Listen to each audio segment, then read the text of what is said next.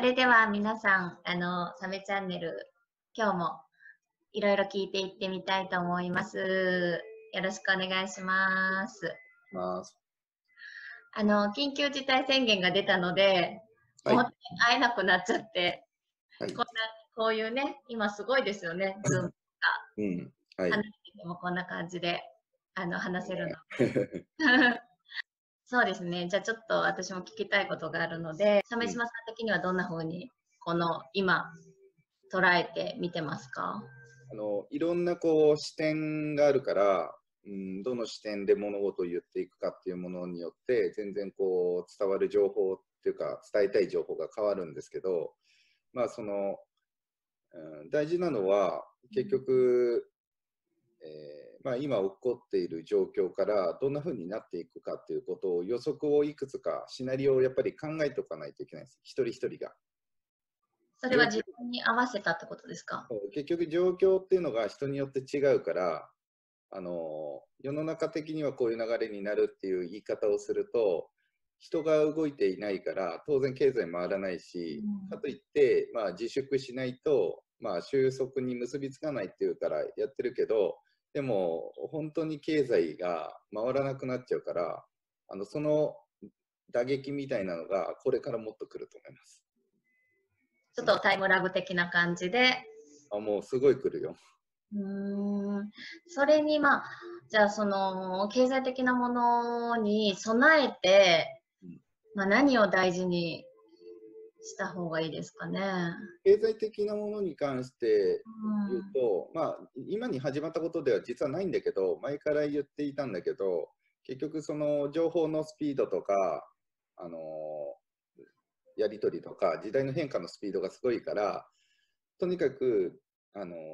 今まで当たり前だったものが次の瞬間当たり前じゃなくなってきてしまう可能性っていうものの転換のスピードっていうのもすごい速いからだからそういうものも予測しながら、あの一つ信じているものがダメになったとしても大丈夫な手っていうのをもうあらかじめ打っとかないといけないの。要は準備っていうのをもう今のうちアフターコロナのためにやっていく必要があるわけ。うん、自粛してたとしても。うん何パターンか考えとかないといけない。うん、あとはもう最悪のシナリオを考えてもう準備をしとかないと結構そのなんか1分1秒争うぐらいだと思いますね。えー、そそんなにこう緊迫してるっていう感じで見てる？そう、まあ、緊迫っていうよりかはちゃんとあのそういうのを真正面から受け入れて今起こっていることを受け入れてどういうふうになっていくかっていうふうに冷静に見てたら物事ってまた見え方がおそらく変わってくるから、そうすると、あ、これもやる必要がある、これもやる必要があるとかっていうことの視点が見えてくるわけですよね。そしたら、ちゃんと自分が認識し始めたら、あの、今何をやるべきかっていうところが明確になってくるから、あのそのための準備を今の中でできる状況の中でやっていくってことです。一人一人が。うん、なるほど。じゃあ、すごい考えないといけない、もう向き合っていく。うん。うん。前から言ってますけどね。まあ、もう本当になんかこういう状況になって真剣にならざるを得なくなるって前からずっと鮫島さんが言われてたけど。まあ、で2020年はそうなんだけど2018年から言ってたのはそうなるから2018年ぐらいから本当はもう準備をしといた方がいいわけよ。で2019年は結構もうギリギリに差し掛かってるから結構急いでいろいろ伝えていたわけなんだけどやっぱりあんまりこうなんとかまさかこんな風なところまではなるとは思ってないからあの当時は僕も結構な狼少年みたいな風に 思われてたかもしれないけどでもやっぱりそういう意味で、えー、準備をしていれば先手を打ってれば何か現実的に起こったとしても、まあ、対処が取りやすくなったりするわけですね。でもなかなかその先手っていうのが思いつかないとか、うん、なって初めてあみたいな人の方が多いですよね。そうですね。はい。うんそれだから日頃の意識の状態っていうのがやっぱり大事になってくるんですね。うん、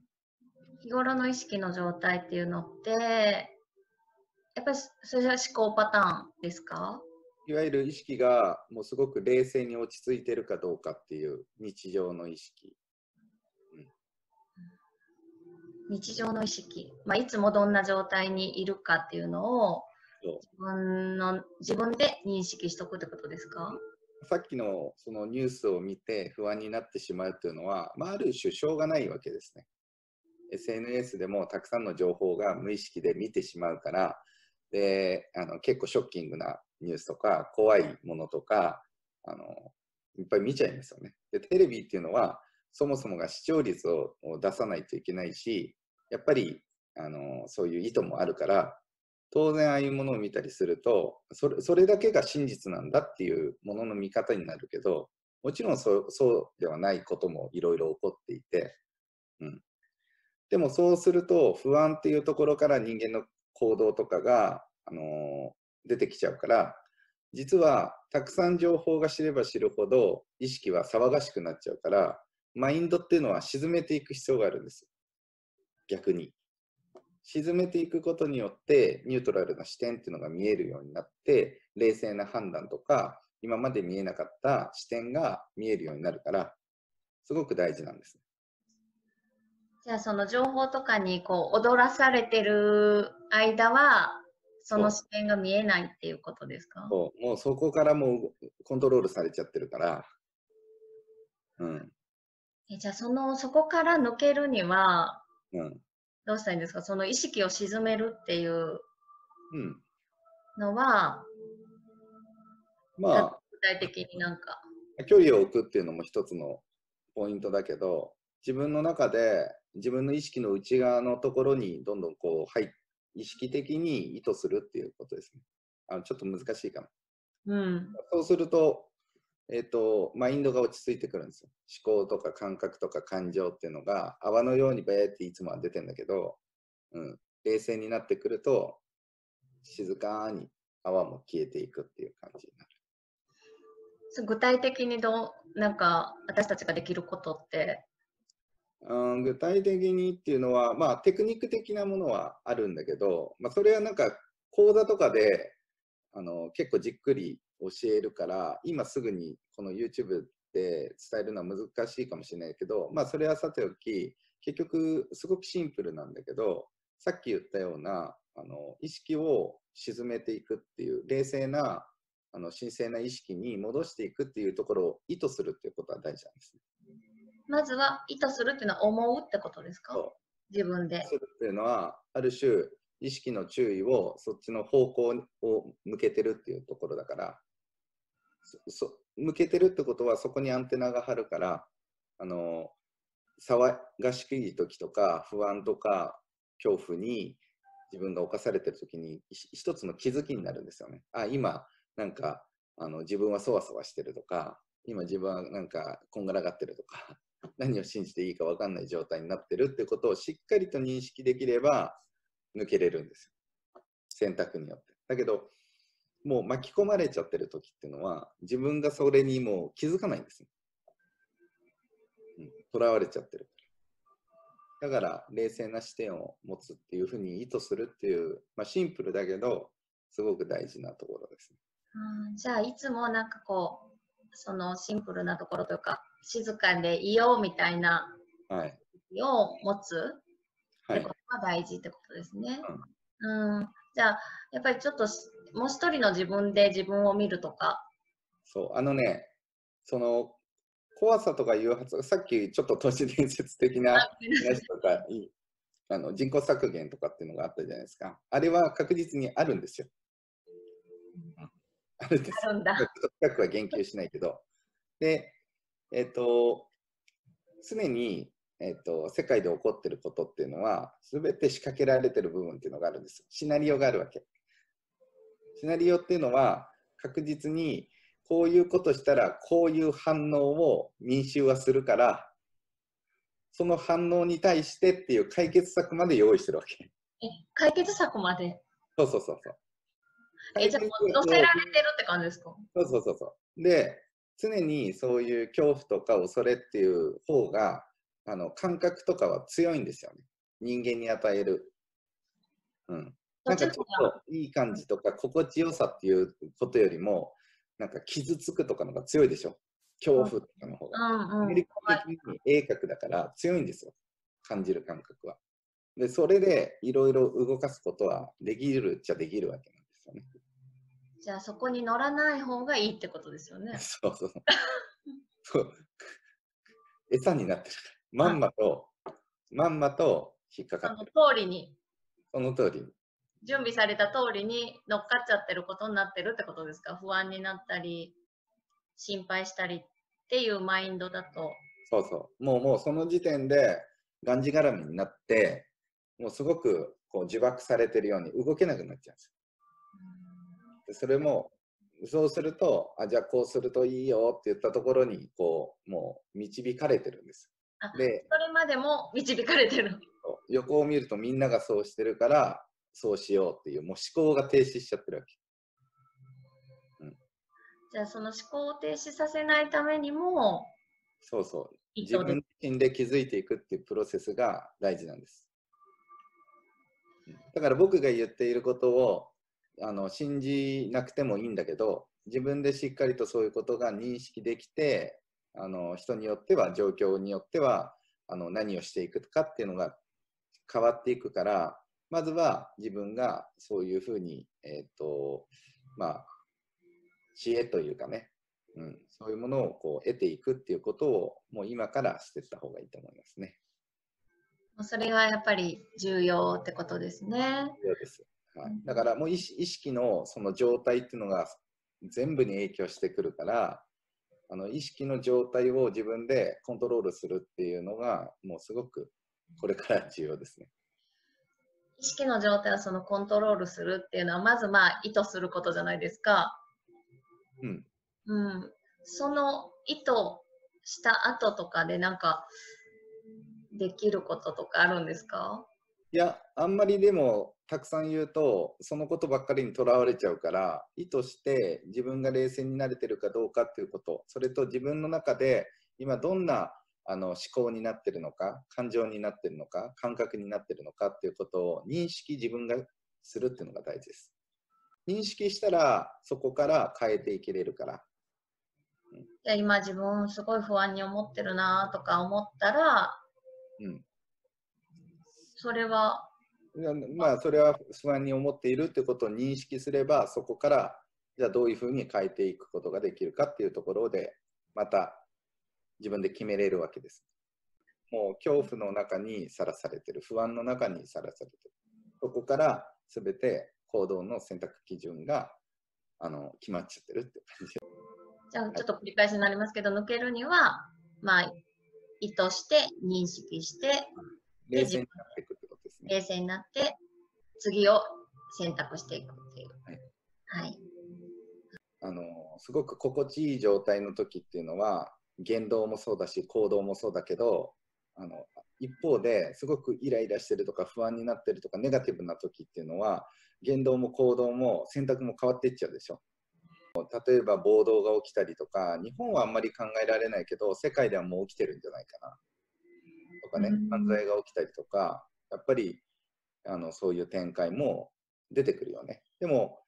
そういうものが仮に出たとしても、あのそこに巻き込まれないってことなんですよ。うん、じゃあ巻き込まれないためにやっぱりその解の状態に持っていっとくって大事ってことですかね。うんまあ、解も大事だしもっと大事なのはすごくニュートラルな状態。ニュートラルなのがその自分のその泡が消えていくように静かになっていく。そうそうそうもう快も不快もないような状態。それって前回その自分のね神聖さとつながることなんですっていう言い方されてたですけど、うん、それと同じですか？はい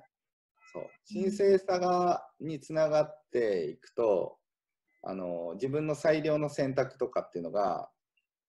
分かってくるんですね。どういうふうに進んでいったらいいかとか、どんなタイミングで何をしていいかとっていうのが、まあ、その、あの意識がどれほどクリアになってるかっていうところに比例するんだけど、そう、まあ、マインドってものすごく重たくなっちゃうから、やり方を僕が伝えれば伝えるほどそこにとらわれちゃうわけ。あ、こうしないといけない、こうしないといけない。そうそうそう。あ、それがでまた今度できてるかな。多ければ多いほど難しくなるでしょ。一個一個確かめて確かめて確かめてってやってよくわかんないっていう風になっていくからもうそれがまんまとマインドがの罠なんですね。やられちゃってるってことですね。そうで自分があこうしていきたいって思ったある瞬間ができるんですよね。今まで騒いでた時には不安めいた時には分かんなかった感覚みたいなのがこれらがマインドが下がってくるとふと見えてくる光の道というかあのあ私はこっちに進もうとかなんか感覚なんだけどそういうものがだんだんこう芽生え始めてきたりするんですよね。でその時には実は多次元でエネルギーをが動いているっていうのがあるんですけどそのちょっと難しいかな。うん、3次元とは違うあの、うんと、次元が変わっているところにエネルギーを放射しているんですね。る状態になってるってことですか？例えばあのすごくいろんなことを物事をどんな状況でも変えていく人っていうのは実はそういう意識になってるんですね。うん、例えば現実社会現実世界の3次元の中でえー、っとそうだな、えー、っと引っ越しをしようと思っていたとして引っ越しをしようと思っていた時っていうのは例えば3次元だったら荷物をどこかに運んでで時間をかけてっていうふうにあの重力場に逆らって移動させたりするんですよね。で時間もかかるでしょ？で空間も使うでしょ？で空間の中を移動しながら一定の時間がかかっていくんだけどでこれが3次元の現実なんだけどそれは通常の肉体を持ったなんかニュートンの現実なんだけどえ一方でその表のところの奥には何が起こってるのかっていうと目に見えない領域のところで、えー、もう動いてるわけですある日突然だってあのあ引っ越ししようっつってすぐにその場で引っ越したわけじゃなくてもっと前もって思ってたいつかがあったわけでしょ。引っ越しを決めた時に意識はもうすでに想像を始めてるわけ。新しい住居でどこに住もうかとか何を置こうかとかそうやって空想を働かしてるわけ。で、その時点で、あの、量子場っていうところに、あの糸と注意の粒子っていうのをこう集めて、で、その量子場っていうのがある一定のエネルギーが集まってくると作用し始めていくんですね。それが現実化してるってことですか？そうそうそう。それで、あの、あ、ここいいかも、ここいいかもっていう気づきが生まれて、実際に見て、決めて、で、契約をしてっていうあの3次元的な活動に、まあ、なっていくんですね。そのさらに奥にまたあのすごく細かなテクニックがあるんですけどそれはまたあの今日はちょっと触れるのやめます長くなりそうだから。はいまたそこも教えてもらえるってことですね。こっちが動くから現実が動いていくからだからさっきの準備っていうのはあの自分が冷静になってあれもしようこれもしようこうなった場合にはこうする必要があるっていうことはもうその量子場にエネルギーを働かせてるってことなんです。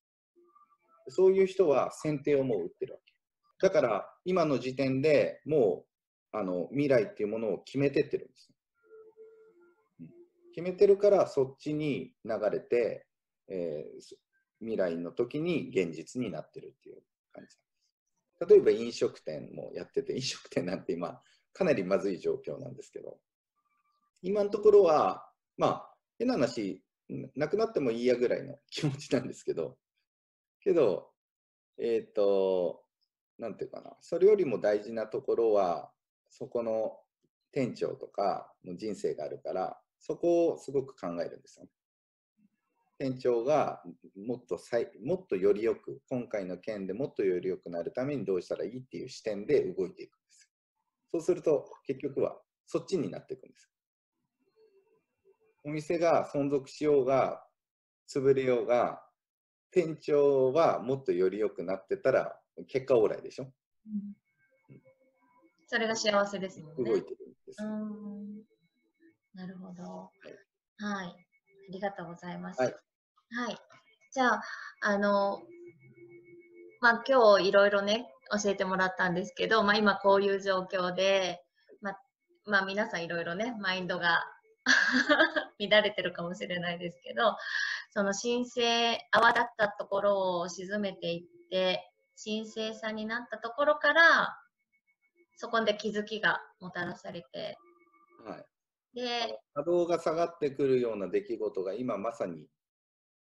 それが多いから試されてますよね。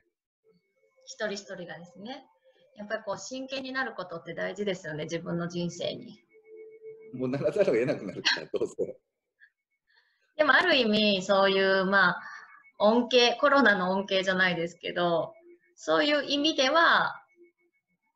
恩恵ですかね。恩恵かどうかっていうのは、その自分で気づく、恩恵にするかどうかっていう人、それも人の意識が決めるってことだよね。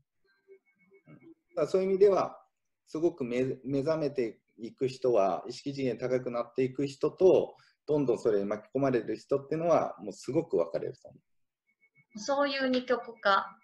そう。だから恩恵と捉える人と、コロナのせいでってなる人っていうのは、両方いるよね。うん